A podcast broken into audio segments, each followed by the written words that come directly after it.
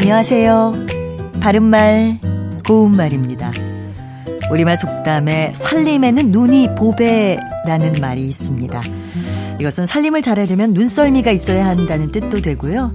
또 살림에는 무엇보다 낱낱이 살펴 보살피는 것이 제일이라는 의미도 있습니다. 예를 들어 살림에는 눈이 보배라더니 살림꾼은 그녀는 싸면서도 질 좋은 물건을 잘 사곤 한다 라고 표현할 수 있습니다.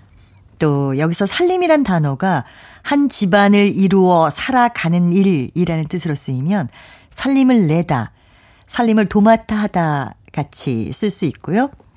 살아가는 형편이나 정도라는 뜻으로 쓰이면 살림이 넉넉하다, 살림이 쪼들리다 같이 말할 수 있습니다.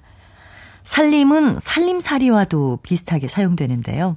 살림살이의 형편이나 정도를 뜻하는 우리 고유어 표현으로는 터수라는 말도 있습니다. 그러니까 터수가 나아졌다라고 하면 사는 형편이 나아졌다는 뜻이고요. 우리는 겨우 세 끼 밥이나 먹는 터수이다 라고 하면 사는 형편이 그리 넉넉지 않아서 하루 세 끼 밥 먹고 살 정도다 라는 뜻이 됩니다.